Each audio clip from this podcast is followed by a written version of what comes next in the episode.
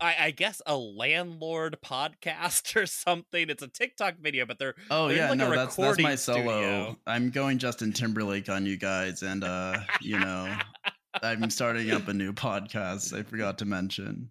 yeah, that's Thanks that's for thanks for plugging it at the beginning. that's the Moody's financial advice podcast. Yeah, yeah. some sort of insane production where it's just landlords cackling about uh, evicting tenants on Christmas and how funny it is when like their stuff gets taken and things like yeah. that. Uh, the furniture gets stolen because of the landlord's actions.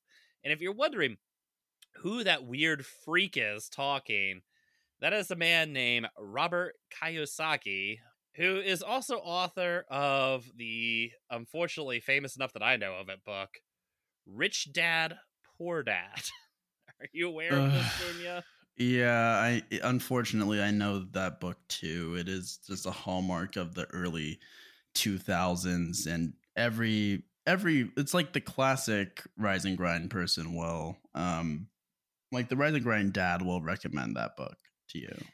Yeah, it's an investment advice book, which, like all investment advice books, means that it's just uh fairy tales for babies being sold to fucking morons. and to that point, I, I just wanted to read. I found this funny because the guy's name sounded so familiar. I had to look him up, and so of course, naturally, I go where all good researchers go, which is Wikipedia. And let me read you this little blurb from Wikipedia about Rich Dad Poor Dad and uh, Robert Kiyosaki. All right, let's hear it. So yeah, to the point that only idiots lap this up. American talk show host and media mogul Oprah Winfrey endorsed the book on her show. Another celebrity supporter is actor Will Smith, who said he taught his son about financial about financial responsibility by reading the book. That's um multi-millionaire several hundred times over Will Smith Why would you was teaching his son about financial responsibility.